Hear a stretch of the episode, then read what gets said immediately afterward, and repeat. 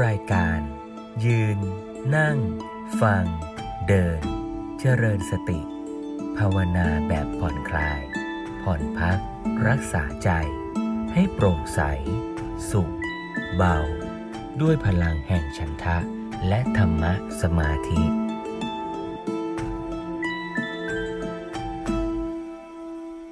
ช่วงแรกของ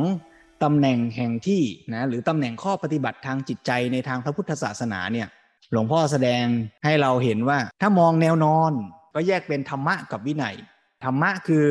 ความจริง วินัยคือข้อปฏิบัติ รู้ความจริงแล้วก็มาตั้งวางระบบ ในการที่จะปฏิบัติให้เหมาะสมสอดคล้องตามความจริงนั้น ถ้ามองแนวตั้งล่ะเป็นอะไรลำดับขั้นในการที่จะพัฒนา เริ่มต้นมาก็ต้อง เรียนรู้เข้าใจปริยัติก่อน แล้วก็ลงมือปฏิบัติได้ผลเป็นปฏิเวทพอมาช่วงที่สอง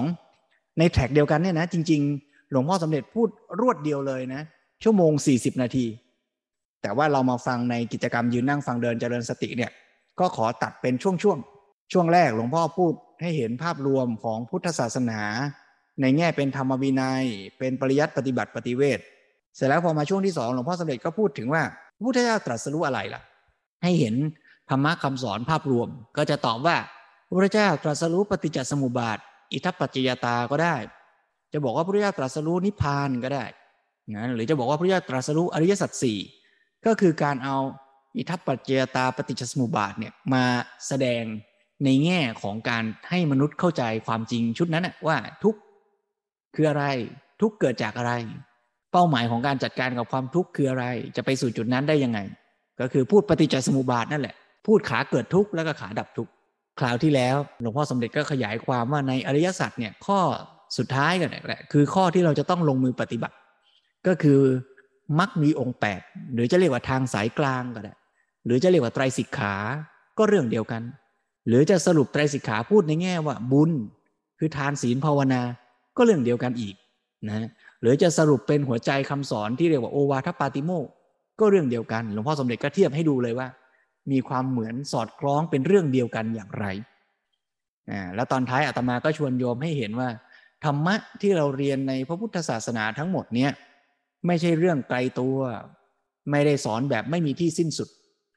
แต่ทั้งหมดทั้งปวงที่พระพุทธเจ้าทรงแสดงทรงสอนเนี่ยก็ไม่พ้นไปจากเรื่องชีวิตของเรานั่นเอง แล้วทั้งหมดทั้งปวงก็ประกอบเป็นเรื่องเดียวกัน คือเรื่องทุกเหตุเกิดทุก ความดับทุกข์และทางไปสู่ความดับทุกข์เท่านั้นธรรมะทั้งหลายบรรดามีประกอบร่างกันเข้า ก็มีเรื่องราวเหล่านี้ทั้งนั้น ถ้าเราเห็นความเชื่อมโยง เราก็จะ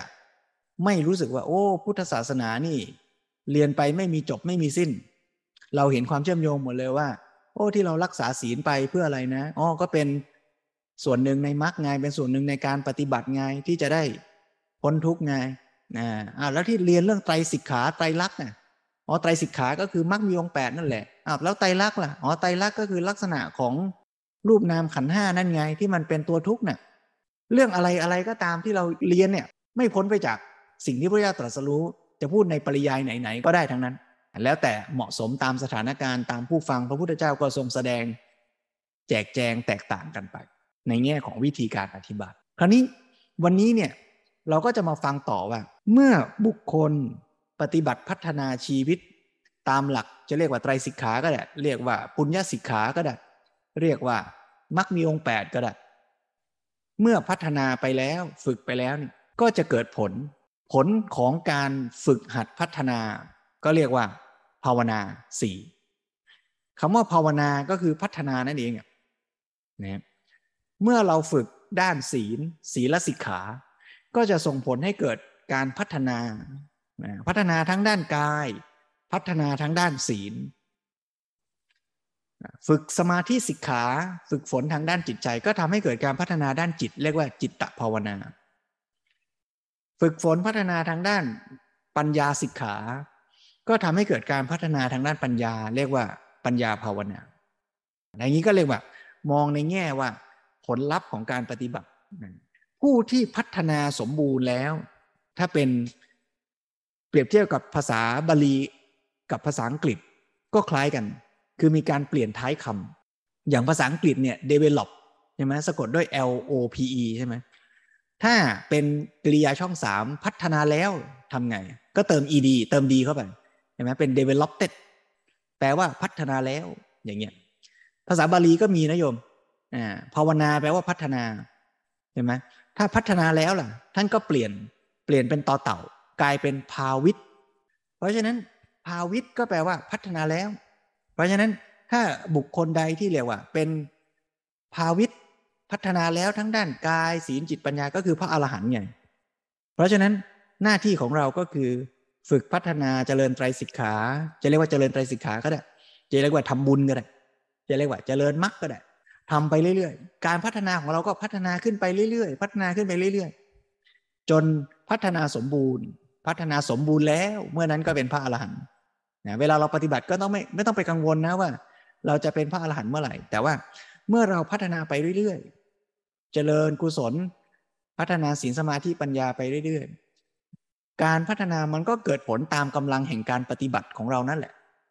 เดี๋ยวเชิญชวนโยมฟังธรรมบรรยาย วันนี้อาจจะยาวสักหน่อยเป็นช่วงปิดท้ายแหละนะฮะหลวงพ่อสมเด็จก็จะพูดสรุปให้เราเห็นภาพรวม ตำแหน่งข้อปฏิบัติทางจิตใจในทางพระพุทธศาสนา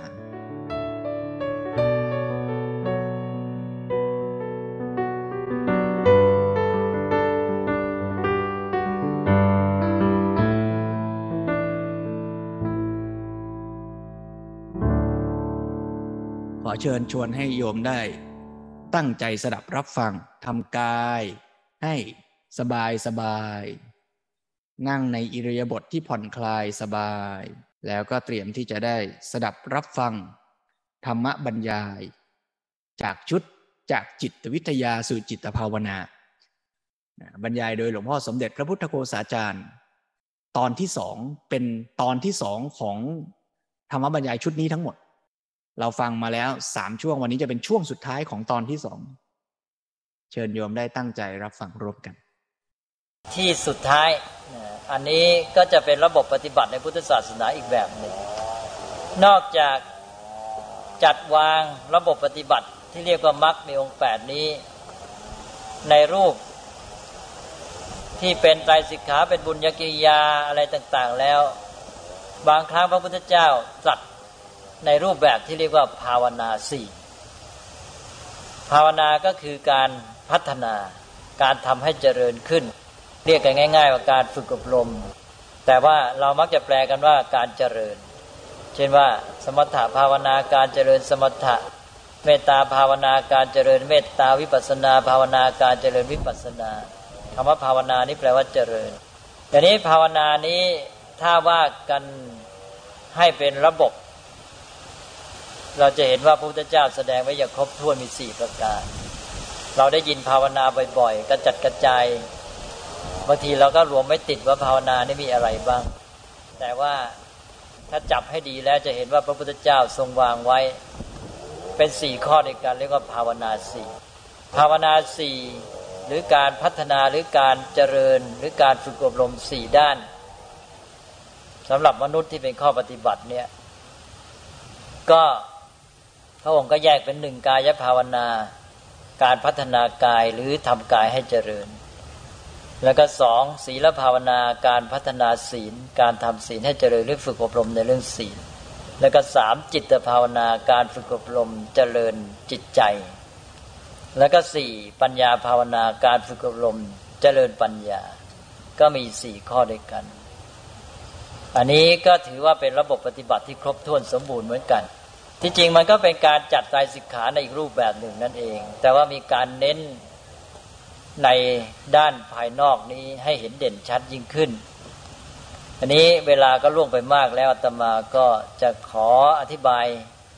พอสมควรโดยสรุปพอยให้เข้าใจบ้างว่าภาวนาสี่หรือการพัฒนาบุคคล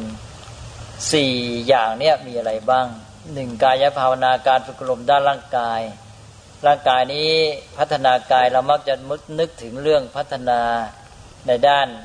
สุขภาพร่างกายความแข็งแรงเติบโตของร่างกาย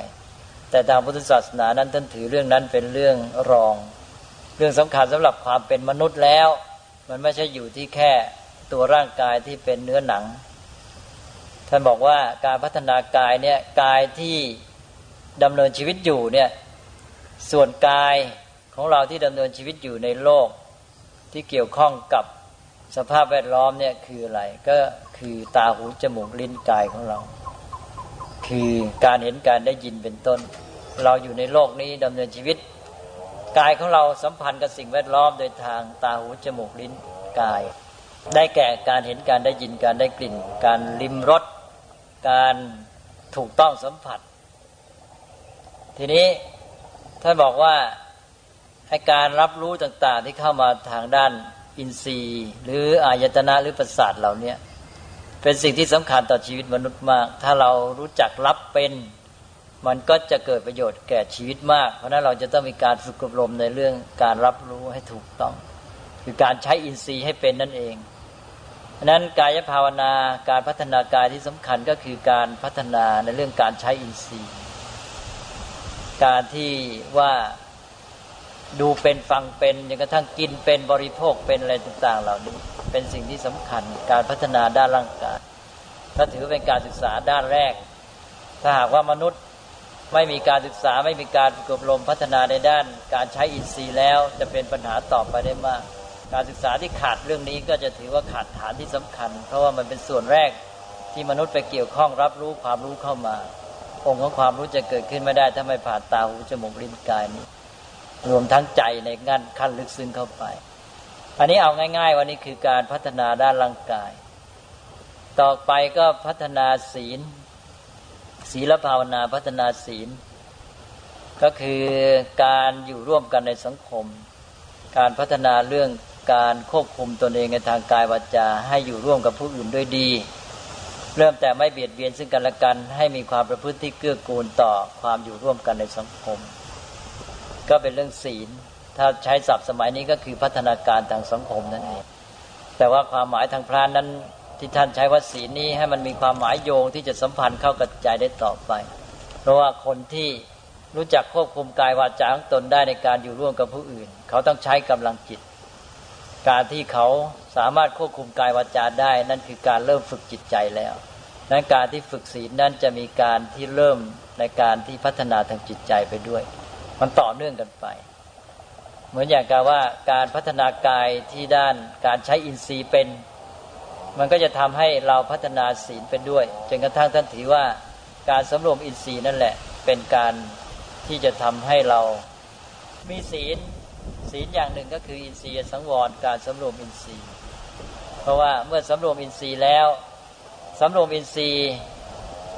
เรารับรู้อย่างถูกต้อง ไม่เกิดความ เข้าใจผิดมองผิด เราก็ไม่เกิดความโลภอธินาทายการลักทรัพย์ก็ไม่เกิดอย่างนี้เป็นต้นนั้นอินทรียสังวรการพัฒนากายมันก็โยงไปหาศีลในตัว นี้ต่อไปข้อที่สามเมื่อผ่านจากพัฒนาศีลก็พัฒนาจิตใจจิตภาวนา พัฒนาจิตใจก็เป็นเรื่องของการที่สร้างจิตใจเสริมให้ดีงามมีคุณธรรมเรียกว่ามีคุณภาพจิตดี แล้วก็ ให้จิตใจเข้มแข็งมั่นคง มีความอดทน มีความเพียรพยายาม มีความเข้มแข็งแน่วแน่ ที่เรียกว่ามีสมาธิ เรียกว่ามีสมรรถภาพจิต แล้วก็พัฒนาในด้านความสุขใจ ความเอิบอิ่ม ความผ่องใสที่เรียกว่าสุขภาพจิต ก็เป็นการพัฒนาทางด้านจิตใจ เมื่อพัฒนาจิตใจดี มันก็จะเป็นฐานในการที่ว่าจะใช้ปัญญาได้ดี ผู้ที่มีจิตใจสงบผ่องใส การคิดการอะไรต่าง ๆ มันก็ทั้งคงทนทั้งลึกซึ้งทั้งมองเห็นแจ่มชัด เป็นฐานแก่การพัฒนาปัญญาก็ไปสู่ข้อสุดท้ายแล้วก็ปัญญาภาวนา การพัฒนาปัญญาทำปัญญาให้เจริญรู้เข้าใจสิ่งทั้งหลายตามความเป็นจริง ซึ่งมีหลายระดับขั้น อันนี้ก็รวมแล้วก็เรียกว่าเป็นการภาวนาสี่อย่าง แล้วถ้าว่ากันไปแล้วภาวนานี้ก็คือชื่อของมรรคด้วย เพราะว่ามรรคนี้ถ้าบอกว่าเป็นสิ่งที่เราจะต้องภาวนา คือจะต้องปฏิบัติ ก็รวมแล้วก็เป็นสี่อย่างเป็นภาวนาสี่ภาวนานั้นเรียกได้ว่าเป็นคำเรียกมรรคเพราะนั้นมรรคมีองค์แปดก็คือภาวนาสี่นี่ก็ได้ตกลงว่า จากมรรคมีองค์แปดนั้นตมาก็ได้นำมาแสดงให้เห็นในระบบการปฏิบัติ เป็นระบบในรูปแบบต่างๆ ที่จัดไว้เพื่อให้เกิดความเข้าใจมองเห็นแง่มุมต่างๆ เพื่อความชัดเจนบ้าง หรือเพื่อให้เหมาะสมได้ผลกับการดำเนินชีวิตที่ผู้ที่ปฏิบัตินั้นอยู่ในสภาพชีวิตที่แตกต่างกันบ้าง ก็คิดว่าน่าจะผ่านไปได้อันนี้ที่ดูเหมือนจะลืมไปอันหนึ่ง ข้ามไปก็คือตอนที่บอกว่าระบบของพุทธศาสนาทั้งหมดนั้น ในระบบของพุทธศาสนาทั้งหมด ข้อสุดท้ายที่อาตมาได้แสดงในรูปของหลักอริยสัจสี่อันนั้นมีข้อที่ควรจะพูดเพิ่มอีกนิดหน่อย ตอนนั้นข้ามไป คืออริยสัจสี่เนี่ยมันยังโยงไปหา ระบบของสิ่งทั้งหลาย ที่เราจะต้องเกี่ยวข้องด้วย ซึ่งบอกให้ทราบว่าเราจะเกี่ยวข้องกับมันอย่างไร หลักอริยสัจสี่ที่โยงไปหาหลักนั้น ก็คือหลักหน้าที่ต่ออริยสัจหรือเราเรียกว่ากิจต่ออริยสัจคือเมื่อพระพุทธเจ้าตรัสอริยสัจสี่นี้พระองค์ก็ตรัสถึงหน้าที่ของเราต่ออริยสัจแต่ละข้อไว้เสร็จ เพราะตมาได้บอกแล้วว่า อริยสัจสี่นั้นก็คือธรรมะในรูปที่จัด ให้เหมาะแก่การใช้ประโยชน์ในทางปฏิบัติของมนุษย์ ทีนี้เมื่อให้เหมาะกับการปฏิบัติในการใช้ประโยชน์ของมนุษย์ท่านก็บอกให้เลยว่าแต่ละข้อละข้อเราควรจะต้องทำอย่างไรเนี่ยอันนี้เป็นลักษณะสำคัญที่มีความชัดเจนเป็นระบบในพระพุทธศาสนาทีนี้เอาแล้วตั้งแต่ข้อที่หนึ่งทุกพระพุทธเจ้าก็ตรัสไว้เสร็จว่าหน้าที่ต่อทุกก็คือเราต้องกำหนดรู้ คือทำความรู้จักตามเป็นจริง ท่านใช้ศัพท์ธรรมะเรียกว่าปริญญา หมายความว่าหน้าที่หรือกิจของเราต่อทุกก็คือปริญญาการกำหนดรู้ อันนี้เป็นการบอกที่ชัดเจนให้เรารู้ว่าหน้าที่ต่อทุกไม่ใช่เราต้องไปเป็นทุกถ้าเราเรียนรู้เรื่องทุกเราไปเป็นทุกแสดงว่าเราเนี่ยผิดผิดอย่างเต็มประตูทีเดียว เพราะว่าท่านบอกไว้แล้วหน้าที่ต่อทุกคือรู้จักมันเท่านั้นเอง หน้าที่ต่อทุกคือปริญญารู้จักมัน ต่อไปหน้าที่ต่อสมุทัยหน้าที่ต่อสมุทัยท่านบอกว่าให้ละมัน ได้แก่ปหานะสัพพะเรียกว่าปหานะคือการละทำให้ไม่มี ก็เมื่อไม่มีเหตุมันก็ไม่มีทุกข์หรือว่ามีแล้วก็กำจัดมันไปเสียคำว่าละนั้นที่จริงไม่ได้มีความหมายว่ามีอยู่แล้วว่ากำจัดมัน ที่จริงละนี่มีความหมายว่าไม่เอากับมัน หรือว่า ไม่ทำให้มันมีขึ้น โดยซ้ำนี่ภาษาไทยสมัยหลังนี่คำว่าละนี่มีความหมายไปเป็นว่ามีอยู่แล้วแล้วไปเลิกที่จริงเป็นความหมายที่แคบเข้าไปคำว่าละนี่มีความหมายกว้าง ทางที่ว่ายังไม่มีก็ไม่ให้มีขึ้นมา มีแล้วก็กำจัดไปได้อันนี้เป็นหน้าที่ต่อเรียนสัตว์ข้อสองคือสมุทัยต่อไป ข้อที่สามนิโรธ หน้าที่ต่อนิโรธก็คือการเข้าถึงหรือการบรรลุหรือการทำให้แจ้ง ภาษาพระพระเรียกว่าการทำให้แจ้ง การทำให้เป็นจริงขึ้นมา ก็คือการเข้าถึงนั่นเอง คือจุดหมายนั้นเราต้องบรรลุถึง ทางพระเรียกว่า สัจฉิกิริยา แล้วต่อไปข้อสุดท้ายมรรคเรามีหน้าที่คือจะต้องภาวนา จะต้อง ทำให้เกิดให้มีให้เป็นขึ้นมา หรือเรียกว่าเจริญ เพราะนั้นหน้าที่ต่อมรรคคือภาวนา คือการปฏิบัติลงมือทำนั่นเอง ภาวนาคือการลงมือปฏิบัติลงมือทำทำให้เกิดมีเป็นจริงขึ้น หรือเจริญฝึกอบรมขึ้นมา นี่แหละตมาจึงโยงไปบอกว่าเนี่ยในที่สุดพระพุทธเจ้า แสดงมรรคในรูปที่เรียกว่าภาวนาสี่มันก็คือหน้าที่ต่อมรรคนั่นเองภาวนาสี่ประการเพราะนั้นก็ไปอ่านว่ามรรคนั้นเรามีหน้าที่จะต้องปฏิบัติ นี่คือหน้าที่ต่ออริยสัจสี่แล้วจากหน้าที่ต่ออริยสัจสี่นี้เราก็สามารถจัดธรรมะทุกสิ่งทุกอย่างที่เรารู้จักที่เราเรียกว่าธรรมะเนี่ยเข้าในระบบนี้เป็นสี่อย่างตามหน้าที่ต่ออริยสัจได้ คือธรรมะหรือสิ่งทั้งหลายเท่าที่มนุษย์จะรู้จักได้นี่มีจำพวกหนึ่งก็เข้าอยู่ในกลุ่มที่หนึ่งเรียกว่าเป็นธรรมะที่เราควรรู้จัก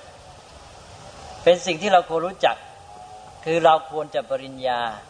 เรียกศัพท์ตามภาษาพระเรียกว่าปริญญาธรรม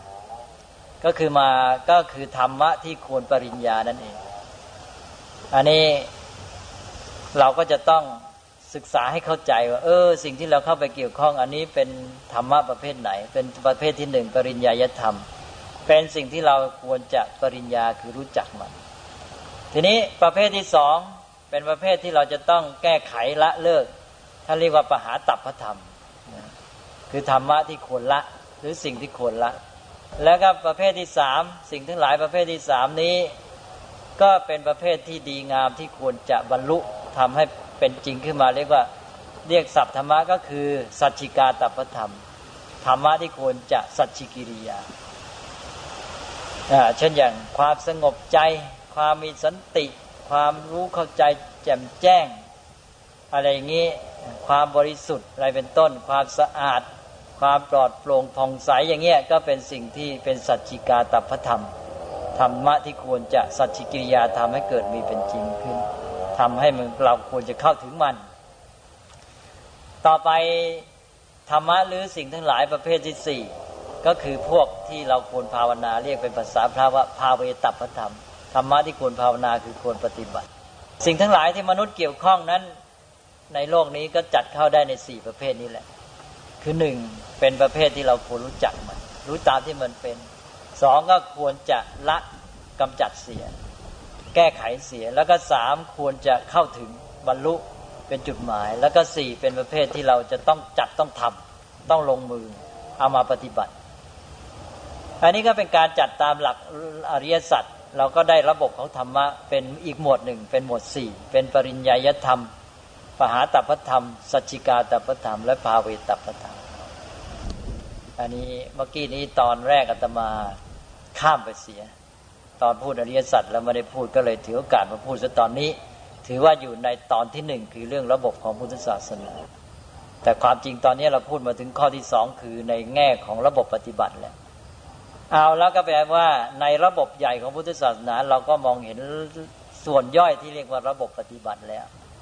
ทีนี้ในระบบปฏิบัติทั้งหมดนี้ เราก็จะต้องชี้ลงไปว่าส่วนไหนเป็นข้อปฏิบัติทางจิตใจ เพราะระบบทั้งหมดที่เรียกว่าพรหมจริยะ หรือใจสิกขาอะไรต่าง ๆ นั้นนะ่ะมันมีครอบคลุมการดำเนินชีวิตทั้งหมด อย่างทานศีลภาวนาในระบบของบุญญสิกขาหรือบุญญกิริยาเนี่ยก็มีทั้งเรื่องทานการปฏิบัติต่อกันการช่วยเหลือกันในภายนอก ก็ไม่ใช่เรื่องของจิตใจโดยตรง เรื่องศีลก็ยังไม่ได้เรื่องของจิตใจพอภาวนาเอาแล้วมาถึงด้านจิตใจหรือว่า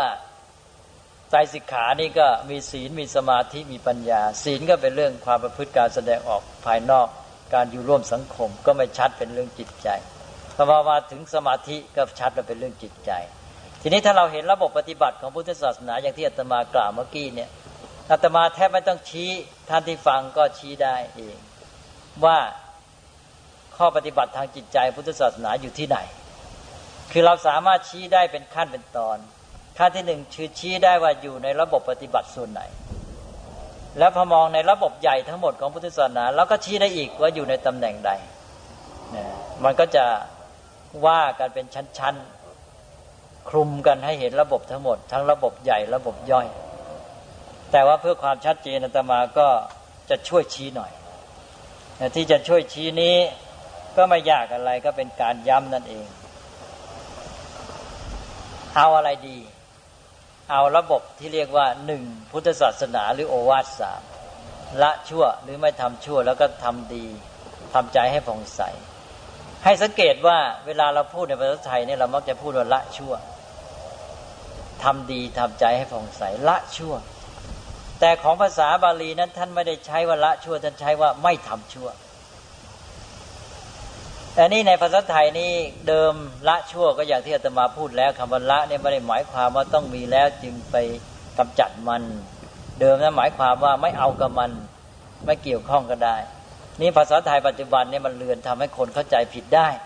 ละชั่วคล้ายๆว่าความชั่วมีอยู่ในตัวเราแล้วแล้วเราก็ไปละมัน มันก็ทำให้เกิดความเข้าใจไข้เขว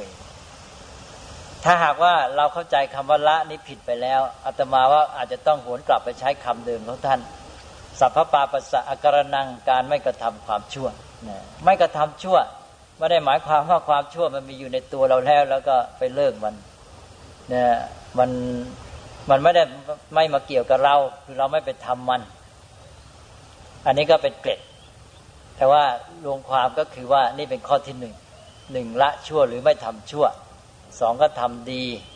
แล้วก็สามทำใจให้บริสุทธิ์ ทีนี้ในสามข้อนี้ที่เรียกว่าพุทธศาสนา หรือพุทธโอวาทสามอันไหนเป็นข้อปฏิบัติทางจิตใจอาตมาได้ชี้แจงเป็นตอนต้นแล้วบอกว่าทำดีนั้นที่จะทำให้เข้าถึงความดีจริง ๆ ความดีเกิดขึ้นมาจริง ๆ เนี่ยมันต้องเข้าถึงในจิตใจ คือเป็นคุณธรรมขึ้นมาในจิตใจ เพราะฉะนั้นนี่แหละ ข้อทำดีนี่แหละ เป็นข้อที่เป็นเรื่องข้อปฏิบัติทางจิตใจ การทำความดีทำสิ่งที่ดีให้เกิดมีขึ้น แม้แต่ภาวะจิตใจปลอดโปร่งผ่องใสมีความสุขมันก็เป็นสิ่งที่ดีเนี่ยนี่ก็ความดีเหมือนกันท่านเรียกว่ามีปราโมทความร่าเริงเบิกบานใจมีปิติ มีความเอิบอิ่มใจ มีปัจสธิความผ่อนคลายกลายกายใจ มีความสุขคล่องใจ มันก็เป็นภาวะที่ดีในจิตใจ แม้คุณธรรมต่าง ๆ ความเมตตากรุณา มุทิตาเบกขา มันก็เป็นภาวะทางจิตใจ การทำดีเนี่ยก็เป็นเรื่องจิตใจ เพราะฉะนั้นข้อปฏิบัติทางจิตใจนี้ก็เป็นเรื่องทำดีในโอวาทสามหรือในพุทธศาสนาสามการทวนทำจิตใจให้ผ่องใสบริสุทธิ์นั้นอาตมาบอกแล้วว่า ถ้าทำในระดับจิตใจเป็นข้อปฏิบัติทางจิตใจเนี่ยจะได้แค่ทำให้ใจมันสงบ โดยที่ว่าเชื้อของสิ่งที่จะทำให้ใจไม่ดีทำให้ใจเศร้าหมองมันยังอยู่ในใจตามเดิม อันนี้ใจเองเนี่ยมันเอาไอ้พวกสิ่งที่ชั่วในใจออกไปไม่ได้ หมายความว่าใจเรามีข้อปฏิบัติต่อมันที่เป็นเรื่องจิตใจล้วนๆก็คือเราก็ยังอยู่กับใจ ใจนั้นก็อยู่อย่างนั้น แต่ว่าทำให้มันใจมันดีมันสงบมันเรียบร้อย มันผ่องใสได้ชั่วคราว แต่ไอ้สิ่งที่มันอยู่ในใจมันก็อยู่อย่างนั้น อันนี้ท่านจึงบอกว่า แม้จะทำเรื่องของใจ แต่ถ้าจะทำให้ใจนี้บริสุทธิ์ ให้สิ่งที่มีอยู่ในใจนี้ออกไป โดยที่เอาสิ่งที่ไม่ดีออกไปได้เนี่ยมันต้องมีข้อปฏิบัติอื่นมาช่วย นั่นคือข้อปฏิบัติในระดับที่สามเรียกเรียกว่าปัญญา ปัญญานี้เป็นการปฏิบัติอีกระดับหนึ่ง แต่มันกลับช่วยใจที่ว่ามันมากวาดล้างเอาสิ่งที่อยู่ในใจที่ไม่พึงประสงค์นี้ออกไปจากใจได้ กลายเป็นว่าการปฏิบัติในเรื่องจิตใจนี้ต้องอาศัย การปฏิบัติส่วนนอกใจ ที่เราพูดอย่างภาพพจน์ว่านอกเนี่ย เอามาช่วยมากวาดล้างสภาพที่ไม่ดีในจิตใจออกไป ก็คือด้านระดับปัญญา เพราะฉะนั้นข้อปฏิบัติที่เป็นเรื่องของจิตใจเองก็คือด้านระดับที่เรียกว่าสมาธิ คือเป็นเรื่องของการทำดี แต่ว่าจะให้ถึงทำใจให้บริสุทธิ์ จะต้องเป็นถึงปัญญา ก็เลยเป็นข้อปฏิบัติในแง่ที่เกี่ยวกับจิตใจ การทำใจให้บริสุทธิ์อย่างแท้จริงนั้นก็เป็นเรื่องข้อปฏิบัติในระดับปัญญา แต่เป็นการปฏิบัติที่เกี่ยวกับจิตใจ ไม่ใช่เป็นการปฏิบัติที่เป็นเรื่องของจิตใจเอง เพราะนั้นต้องแยกว่าการปฏิบัติที่เป็นเรื่องของจิตใจเองกับการปฏิบัติที่เกี่ยวกับจิตใจ มันจะมีความหมายกว้างแค่ไม่เท่ากัน คือการปฏิบัติที่เกี่ยวกับจิตใจนี่จะกว้างกว่า คือแม้ไม่ใช่เรื่องของจิตใจเอง แต่มันเกี่ยวกับจิตใจนี้ก็ถือว่าอยู่ในขอบเขตของคำนี้ด้วยในที่นี้ก็อยู่ที่ว่าเราจะพูดในขอบเขตไหน ถ้าเอาเป็นข้อปฏิบัติที่เป็นเรื่องของจิตใจเองล้วนๆมันก็อยู่ระดับของการทำดี แล้วก็ถ้าทำที่เกี่ยวกับจิตใจก็จะคลุมไปถึงปัญญาด้วย คือการทำใจให้ผ่องใสอ้าวอันนี้ตมาก็เท่ากับพูดล้ำเข้าไปในข้อที่ว่าด้วยใจสิกขา เมื่อกี้นี้ชี้ในโอวาทสาม ละชั่วทำดีทำใจให้บริสุทธิ์ว่าตัวทำดีนั่นแหละ เป็นข้อปฏิบัติโดยตรงในระดับจิตใจ ทีนี้ในแง่ไตรสิกขาก็เท่ากับอธิบายไปพร้อมกันแล้วไตรสิกขากับศีลสมาธิปัญญาศีลก็เป็นเรื่องระดับความประพฤติเชิงสังคม การแสดงออกทางกายวาจาทีนี้ในด้านจิตแท้ๆก็คือสมาธิ หรือเรียกเป็นศัพท์วิชาการให้ตรงแท้ๆก็คืออธิจิตสิกขา ซึ่งตรงอยู่เลยทีเดียวอธิจิตบอกแล้วว่าเป็นเรื่องจิต การฝึกฝน การศึกษา การพัฒนาในเรื่องจิตใจโดยตรง เป็นอธิจิตสิกขา แล้วก็ไปข้อสุดท้ายอธิปัญญาสิกขา ก็คือการฝึกฝนในเรื่องปัญญา อันนี้แหละที่ว่าไม่ใช่เรื่องของจิตใจโดยตรง แต่เป็นเรื่องเกี่ยวกับจิตใจที่จะทำให้แก้ปัญหาจิตใจได้สิ้นเชิง ก็รวมความก็คือว่าเราเอาข้อปฏิบัติที่เกี่ยวกับจิตใจเนี่ย รวมไปถึงขั้นระดับปัญญาด้วย นี่ถ้ามองในแง่ของบุญญกิริยาวัตถุ ก็ทานศีลก็เป็นเรื่องในระดับภายนอก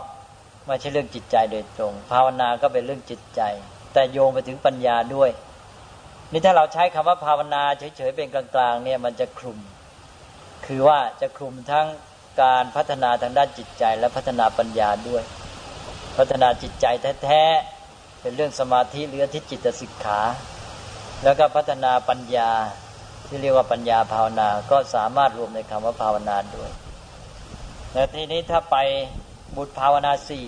ก็เป็นการแจกแจงที่ชัดเจน เต็มที่ก็หนึ่งกายภาวนาพัฒนากายสองศีลภาวนาพัฒนาศีล เรื่องทางสังคม แล้วต่อไปข้อที่สามจิตภาวนาก็พัฒนาจิตใจเรื่องของจิตใจโดยตรง แล้วก็สี่ปัญญาภาวนาพัฒนาปัญญา พัฒนาปัญญานั้นจุดมุ่งหมายการสุดท้ายเพื่อกลับมาช่วยจิตใจให้หลุดพ้นเป็นอิสระ โดยสิ้นเชิง ก็แปลว่าในแง่ภาวนาสี่นี้ก็ข้อตรงก็คือจิตภาวนา ภาวนาข้อที่สามแล้วก็ข้อที่มาเสริมเป็นข้อปฏิบัติทางจิตใจ แต่เป็นเรื่องเกี่ยวกับจิตใจ ก็เอาพัญญปัญญาภาวนาเข้ามาได้ด้วย แต่ถ้าเราจะแยกกันให้ชัดเจนก็ต้องพูดกันไปเลยว่า จิตภาวนาการพัฒนาจิตใจ ปัญญาภาวนาพัฒนาปัญญา แต่ทั้งหมดนั้นมันเป็นระบบที่มันโยงเข้ามาหากันได้หมด เพราะฉะนั้นความจริงแล้วเนี่ยในเรื่องของพระพุทธศาสนาแล้ว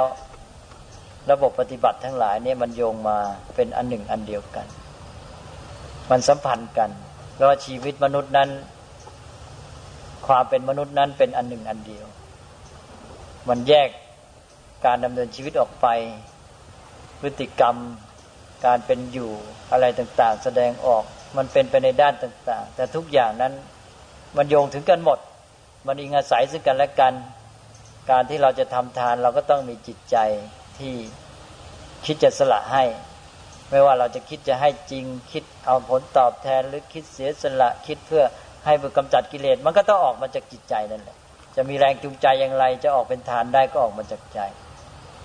จะอยู่ในศีลประพฤติศีลมันก็ต้องอาศัยจิตใจเหมือนกัน เราก็ต้อง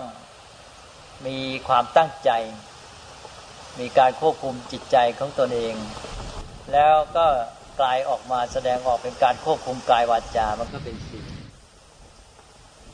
แล้วก็ในแง่ของความสัมพันธ์ย้อนกลับ อย่างที่บอกเมื่อกี้แล้ว เพราะว่าการที่เราประพฤติศีลเมื่อเราควบคุมกายวาจาของเรา นั่นก็คือการที่เราควบคุมจิตใจด้วยดังนั้นการประพฤติในเรื่องศีล มันก็ย้อนกลับมาให้มีผลต่อด้านจิตใจ เป็นการพัฒนาจิตใจไปด้วย หรือเราประพฤติตัวดีตั้งอยู่ในสุจริต เรามีศีล เรามีความสบายใจในความประพฤติของเราก็ทำให้เราเกิดความปิติเอิบอิ่มใจ มันก็เกิดผลกับจิตใจย้อนกลับมา จิตใจเราสงบไม่ฟุ้งซ่าน ไม่หวาดระแวงภัยอันตราย มันก็มีสมาธิง่ายขึ้น ศีลมันก็กลับมาเกื้อกูลกับจิตใจ เพราะนั้นแม้เราจะฝึกอบรมพัฒนาในเรื่องจิตใจแต่เสร็จแล้วเราก็ต้องอาศัยศีลคือพฤติกรรมในทางภายนอกด้วยพอเสร็จแล้วจิตใจเราดี จิตใจเราสงบ เราไม่มีเรื่องฟุ้งซ่านรบกวนจิตใจ เวลาคิดเรื่องอะไรเราก็อยู่กับเรื่องนั้นได้ คิดได้ลึกซึ้งมองอะไรก็ชัดเจนผ่องใสก็จิตใจที่ดีมันก็ช่วยปัญญาไปด้วย นี่ปัญญาที่ดีก็กลับมาช่วยจิตใจ เพราะรู้เข้าใจความจริง ว่าจิตใจของเราขณะนี้ที่เรามีความสุข แม้แต่ว่าในสิ่งที่เรามีความสุข เราพอใจติดใจกับสิ่งนี้ทำให้เรามีความสุขเนี่ยสิ่งที่เรา อใจเนี่ยถูกต้องหรือเปล่า มีคุณมีโทษอย่างไร ปัญญาจะเป็นตัวบอก ปัญญาทำให้เรารู้แล้วเราทำให้เราละเลิกได้ เช่นเรามีความสุขกับสิ่งเนี้ยจิตใจของเราเป็นสุขจริง แต่ที่จริงแล้วมันเป็นโทษกับชีวิตของเรา อย่างแม้แต่ว่าคนที่ได้บรรลุธรรมชั้นสูง ได้ฌานได้สมาธิแล้วก็ติดสมาธิเพราะมีความสุข ได้ฌานแล้วแม้มีความสุขกับฌานดีเหลือเกิน เสร็จแล้วก็สุขกับฌานก็ติดใจอยู่กับฌานนั้น ปัญญาจะไม่เป็นตัวบอกว่าเนี่ย การที่ท่านมาติดใจอยู่กับฌานเนี่ยทำให้ท่านเกิดผลเสียนะอะไรท่านไม่สามารถจะก้าวไปสู่การทำจิตให้บริสุทธิ์สิ้นเชิงไม่มีสรภาพปัญญาก็จะเป็นตัวบอกตัดสินทำให้เราละเลิกสิ่งนั้นไปได้ช่วยจิตให้พ้นออกไปอีก รู้เข้าใจสิ่งทั้งหลายตามความเป็นจริงบางที ความสุขสบายหรือสิ่งที่เรานึกว่าดีในทางจิตใจมันไม่ได้ดีแท้จริง มันดีในระดับหนึ่งมันไม่ดีโดยสิ้นเชิง ดังนั้นปัญญาจะมาเป็นตัวช่วย และการที่เรารู้เข้าใจสิ่งทั้งหลาย ก็ทำให้จิตใจของเราปลอดโปร่งเป็นอิสระ ถ้าเรายังมีปัญหาติดข้องคิดไม่ออกอยู่ ทั้งท่าที่เราตามปกติจะมีจิตใจดี แต่เราก็เกิดความคัดข้องจิตใจของเราก็อึดอัด มันก็ต้องอาศัยปัญญา ถ้าไม่มีปัญญารู้เข้าใจความจริงแก้ปัญหาไม่ได้ ไม่เห็นทางออก มันก็ไม่สามารถจะทำให้ใจปลอดโปร่งผ่องใสขึ้นมาได้ นั้นปัญญามันก็กลับมาช่วยจิตใจ โดยเฉพาะช่วยในขั้นสุดท้าย แล้วปัญญาก็เป็นตัวบอกว่าเราควรจะประพฤติอะไรเพื่อจะช่วยให้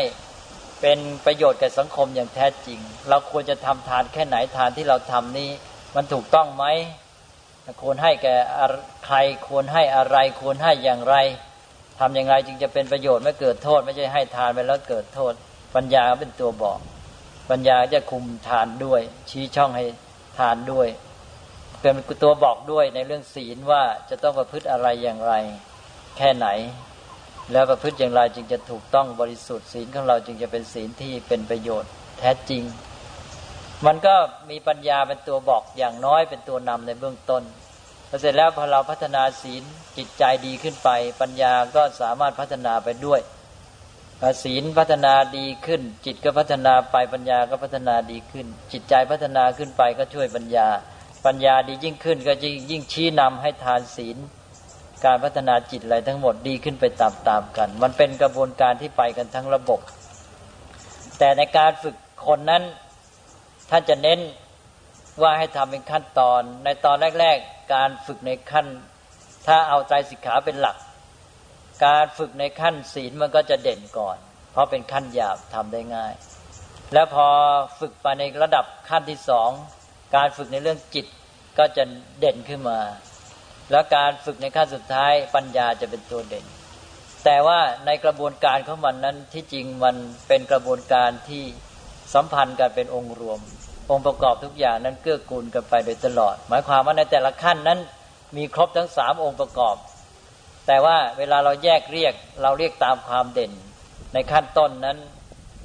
เน้นที่ศีล หรือศีลเป็นตัวเด่น ในขั้นที่สองจิตสมาธิเป็นตัวเด่น ในขั้นที่สามปัญญาเป็นตัวเด่น ก็เลยเรียกออกมาชัดๆคล้าย ๆ ว่าเป็นขั้นเป็นตอนเป็นศีลเป็นสมาธิเป็นปัญญา แต่ในความเป็นจริงนั้น ในกระบวนการทั้งหมดนั้นองค์ประกอบต่างๆ อิงอาศัยกันไปตลอดเวลา ถ้าเราเข้าใจอย่างนี้แล้วเราจะมองระบบของพุทธศาสนาได้ชัดเจนขึ้นทั้งในแง่ของความสัมพันธ์อิงอาศัยกันตลอดเวลา และในแง่ของการจัดเป็นขั้นเป็นตอน ทำไมยังจัดเป็นขั้นเป็นตอนก็ได้ ในแง่ของการที่ว่าองค์ประกอบทุกอย่างอยู่ด้วยกันพร้อมกันก็ได้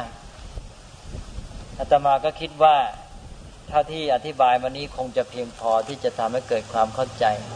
ในเรื่องตำแหน่งฐานะของข้อปฏิบัติทางจิตใจในระบบของพุทธศาสนา ให้เห็นระบบของพุทธศาสนาทั้งหมด แล้วก็มองเห็นระบบปฏิบัติที่เป็นส่วนหนึ่งอยู่ในระบบของพุทธศาสนานั้น แล้วก็ชี้ถึงข้อปฏิบัติทางจิตใจ ที่อยู่ในระบบปฏิบัตินั้น แล้วก็ให้เห็นความสัมพันธ์เชื่อมโยง อิงอาศัยสัมพันธ์กันขององค์ประกอบในระบบปฏิบัติทั้งหมด ก็คิดว่าพอสมควรแก่เวลาอาตมาก็ขอยุติการบรรยายในหัวข้อนี้เพียงเท่านี้ขอเจริญพรที่จบไปเมื่อสักครู่เป็นช่วงสุดท้ายของธรรมบรรยายตอนที่สองที่ชื่อว่าตำแหน่งข้อปฏิบัติ ทางจิตใจในพระพุทธศาสนา เป็นธรรมบรรยายตอนที่สองในชุดจากจิตวิทยาสู่จิตภาวนา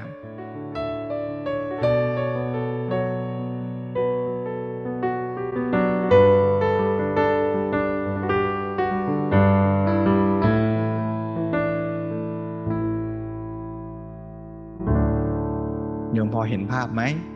ระบบภาพรวมของพุทธศาสนาภาพใหญ่ มีทั้งส่วนที่ชี้แจงความจริง แล้วก็บอกข้อปฏิบัติ ในบรรดาข้อปฏิบัตินั้นเนี่ยมีทั้งด้านพฤติกรรม ด้านจิตใจด้านปัญญาที่เราพูดว่าพัฒนาทางด้านจิตใจเนี่ยก็จะไปมุ่งที่จิตและปัญญา แต่จิตปัญญาไม่ได้มาลอยๆนะนะพฤติกรรมไม่ดีทะเลาะกับผู้คนตลอด จิตกับปัญญาก็พัฒนาได้ยากเพราะถ้าเราเห็นภาพรวมนี้ก่อนเนี่ย เรา จัดกิจกรรมวันอาทิตย์เนี่ยไม่ได้มุ่งในแง่ทฤษฎีที่จะต้องทรงจำอะไรนะโยมนะ แต่ว่ามุ่งว่าเอามาปฏิบัติแล้วว่าถ้าเราเห็นภาพรวมอย่างนี้การปฏิบัติที่จะไปสู่พระนิพพานเนี่ยเราจะมุ่งเอานั่งสมาธิอย่างเดียวไม่ได้นะโยมอ่าการที่จะเริ่มตั้งแต่พัฒนากาย จะแบ่งเวลาจะเอาอะไรเข้าตาเอาอะไรใส่หูเนี่ยก็เป็นส่วนหนึ่งของการ พัฒนาชีวิตนะในเรื่องของพฤติกรรมจะพูดจะกระทำอะไรต่าง ๆ เนี่ย ก็เป็นส่วนหนึ่งของการพัฒนาชีวิตนะนะทั้งทำต่อตัวเองทำต่อผู้คนรอบข้างทำต่อสังคมสิ่งแวดล้อม แล้วก็มาพัฒนาจิตใจ ให้เป็นจิตใจที่ดีงามนะละชั่วละสิ่งไม่ดีออกไปนี่ ไม่ใช่แปลว่าต้องให้มันมีโกรธโทสะเกิดขึ้นก่อน แล้วจะได้ละโกรธ แต่คำว่าละในที่นี้คือไม่ให้มันเกิดเลย นี่ อันนี้จะไม่ให้เกิดเลยได้ไง ก็ต้องฝึกทำกุศลบ่อยๆเมื่อเรารักษาใจเป็นกุศลไว้เนี่ย เราฝึกเจริญสติอยู่เนี่ย กิเลสมันก็เกิดขึ้นไม่ได้ใช่ไหมฮะอ่าเพราะฉะนั้นควรเจริญกุศล เพราะถ้าเราไม่เจริญกุศล มันก็จะเปิดช่องให้อกุศลเข้าครอบงำแต่ถ้าเรามีสติมีสติอยู่ อกุศลมันก็เกิดไม่ได้ เรานั่งฟังธรรมะ เราปฏิบัติธรรมอยู่ ความยั่วความโกรธมันก็ไม่เกิดขึ้น หรือถ้าจะเกิดก็น้อยลงน้อยลง เกิดแล้วก็รู้ได้ไวขึ้นนะเพราะฉะนั้นที่เราฟังมาทั้งหมดนี้ก็จะเห็นภาพรวมนะมีช่วงหนึ่งที่หลวงพ่อเสด็จพูดถึงว่าธรรมะทั้งหมดธรรมะบรรดามีทั้งหมดที่เราเคยรู้จักมาเนี่ย ก็ไม่พ้นไปจากภาพรวมเนี้ยถ้าใครเคยเข้าร่วมกิจกรรมตามรอยพุทธธรรมมาบ้างเนี่ย ก็จะเคยทำกิจกรรมอันหนึ่ง ชื่อว่า ต้นไม้พุทธธรรม ให้ลองเห็นว่าธรรมะที่เรารู้จักมาทั้งหมดเนี่ยไม่พ้นไปจากสี่เรื่องเนี้ยคือธรรมะที่ควรรู้จักกำหนดรู้ธรรมะที่ควรละ มีควรทำให้หมด ถ้ายังไม่มีก็ระวังอย่าให้มันเกิด อันที่สามธรรมะที่ควรเข้าถึงความดีงามทั้งหลาย ความสงบสันติ นิพพานอะไรและสุดท้ายก็ธรรมะที่ควรเจริญ เรามองไปในภาพรวมของชีวิตเราก็จะรู้เลยว่า สิ่งที่เราควรทำต่อ สิ่งทั้งหลายรอบตัวเนี่ย มันเป็นยังไง ที่เราทุกทุกวันนี้เพราะเราไม่รู้ตรงนี้นะโยมนะความเจ็บปวดเกิดขึ้นเวลานั่งสมาธิเนี่ย เราควรทำอะไรกับมัน ถ้าเราศึกษาธรรมะมาก็บอกอ๋อควรกำหนดรู้ แต่ถ้าไม่ศึกษาธรรมะมา โอ้ควรจะหวาดกลัวนะ ควรจะรังเกียจมันนะ ควรจะขับไล่มันให้หมดไปนะ เมื่อความแก่ความเจ็บความตายปรากฏขึ้น เราควรทำไงท่าทีต่อมนุษย์ที่ควรมีต่อความแก่ความเจ็บความตายคือยังไง โอ้ยวิ่งหนีวิ่งหนีหนีให้สุดชีวิตทำยังไงก็ได้ ให้เราไม่แก่ไม่เจ็บไม่ตาย นี่ท่าทีของมนุษย์เป็นงี้หรือเปล่า หรือเราควรจะกำหนดรู้เอ้ามันเป็นอย่างนี้ รู้นี่ไม่ได้แปลว่า ไม่ทำอะไรนะ รู้ว่ามันแก่มันเจ็บมันตาย รู้แล้วก็รู้เหตุปัจจัยด้วยว่า มันเกิดขึ้นอย่างนั้นเพราะอะไร เหตุปัจจัยไหน เราแก้ไขจัดการได้เราก็ทำแต่เราจะไม่ให้มันแก่ไม่เจ็บไม่ตายไม่ได้นะ เมื่อความโกรธความยั่วเกิดขึ้น ถ้าเราไม่เข้าใจหลักการนี้เราทำไงโอ้คิดหาเหตุผลให้กับความโกรธสิโอ้ยที่เราโกรธนี่นะที่เราโยนนะเพราะไอ้คนนั้นมันทำไม่ดีไง มันทำไม่ถูกสมควรแล้วที่เราจะโกรธ ไม่โกรธสิแปลก ใครจะไม่โกรธได้ล่ะเนี่ยใช่ไหมนั่งคุยกับกิเลสตัวเองสมเหตุสมผลหมดทุกกรณีกิเลสไม่เคยผิดเลย ในใจคนที่อยากจะมีกิเลสนะนะก็เหมือนเราเปิดตู้เย็นแล้วจะกินอะนะเดี๋ยวมันก็หาเหตุผลกินได้อยู่ดีอะ แค่เรารู้ว่าควรวางท่าทีต่อสิ่งทั้งหลายในโลกนี้บรรดามีเนี่ย ถูกต้องเนี่ย โอกาสที่เราจะบรรลุธรรมก็เพิ่มขึ้นเยอะแล้วนะ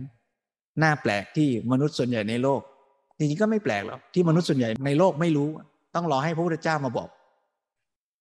อันนี้เราโชคดีเราได้ฟังแล้วนะ เพราะฉะนั้นสิบนาทีสุดท้าย เราก็มาฝึกปฏิบัติทางจิตหน่อยนะในเชิงทฤษฎีเนี่ยเราเห็นภาพรวมแล้ว มั่นอกมั่นใจแล้วว่าอ๋อที่เรากำลังปฏิบัติฝึกฝนอยู่เนี่ยมันก็คือส่วนหนึ่งในไตรสิกขาส่วนหนึ่งในมรรคมีองค์แปดนั่นเอง ในการฝึกนี้ ก็มีทั้งศีลสมาธิปัญญาอยู่ในการฝึกนะ ศีลนี่ตั้งแต่การที่เราสำรวมวาจาไม่พูดไม่คุยในช่วงเวลานี้ การที่เรานั่งในที่ที่เหมาะสมสำรวมร่างกายให้ดีก็เป็นเรื่องศีลนะ รักษาใจให้มีสติ ปรุงแต่งให้เป็นกุศลเนี่ยก็เป็นสมาธิ พิจารณาเห็นความจริงของรูปนาม ก็เป็นการพัฒนาปัญญา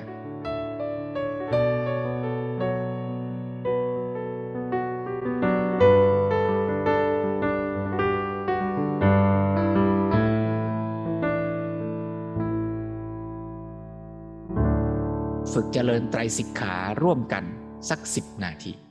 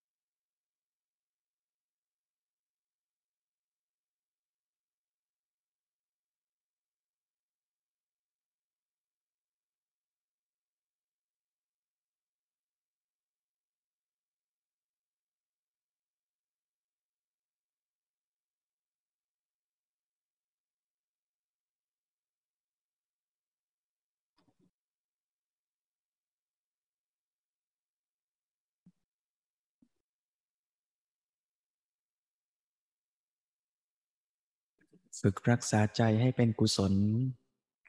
มีสติระลึกรู้สิ่งที่เป็นปัจจุบัน เมื่อรักษาใจเป็นกุศลได้ อกุศลก็ไม่เกิดขึ้น